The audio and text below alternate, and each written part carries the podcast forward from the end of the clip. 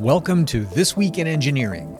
I'm Jim Anderton, Multimedia Content Director at Engineering.com. On today's episode, sustainable aviation fuels work, but will they be adopted by the airlines? Today's episode is brought to you by Engineering.com, a globally trusted source for engineering content.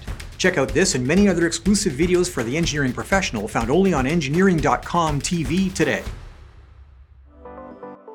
In the drive to create a zero carbon economy by the middle of the century, multiple engineering solutions for the replacement of fossil fuels are in development.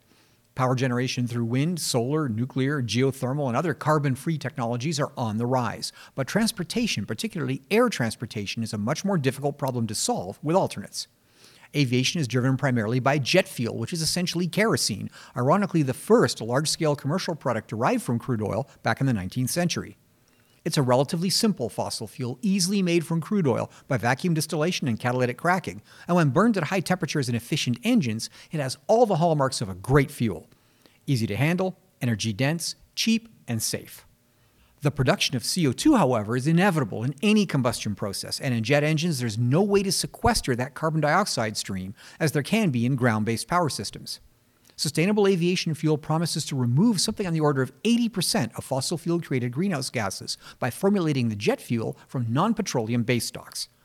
Waste cooking oils, byproducts of agricultural production, in fact, any naturally derived carbon source can be made into jet fuel. And with enough energy input, it's even possible to make it from CO2 absorbed directly from the air. That process is energy inefficient, but the difference between aviation fuel derived from organic feedstocks is that the carbon it provides to the chemical process was pulled from atmospheric CO2 by plant growth and is not the concentrated carbon locked into the earth for millions of years of plant growth and decay. Sustainable aviation fuel creates CO2 just like kerosene based fuels, but it effectively does it in real time, recycling carbon from the atmosphere. This clean fuel is closer to prime time than most people realize. According to the International Air Transport Association, in 2022, 450,000 flights were made using SAF, and some 75 million gallons were produced. 38 nations have policies in place to mandate its use, and the industry committed $17 billion to forward purchase agreements, a figure the IATA expects to rise to more than 30 billion by 2025. Now, the organization believes that the use of sustainable aviation fuel could represent approximately two thirds of the reduction in emissions needed by the aviation sector to achieve net zero by 2050. Now, globally, 50 airlines so far have experimented with these fuels.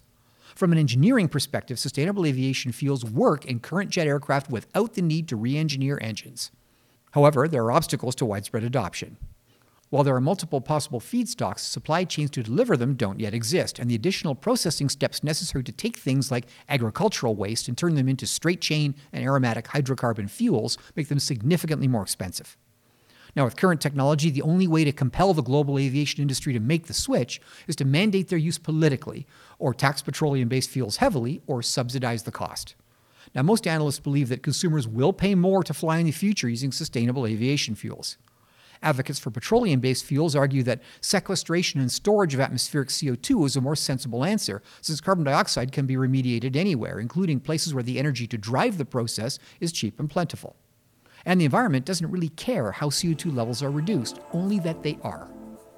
Is the answer to decarbonization carbon neutral fuels or net zero emissions through remediation? Now, engineering solutions exist for both, but economics and politics will decide. Well, that's it for this week's episode of This Week in Engineering. To check out these podcasts as videos, visit engineering.com TV. If you like this show, consider joining engineering.com to get personalized story recommendations, follow the topics you care about, and participate with the global engineering community. Thanks for tuning in.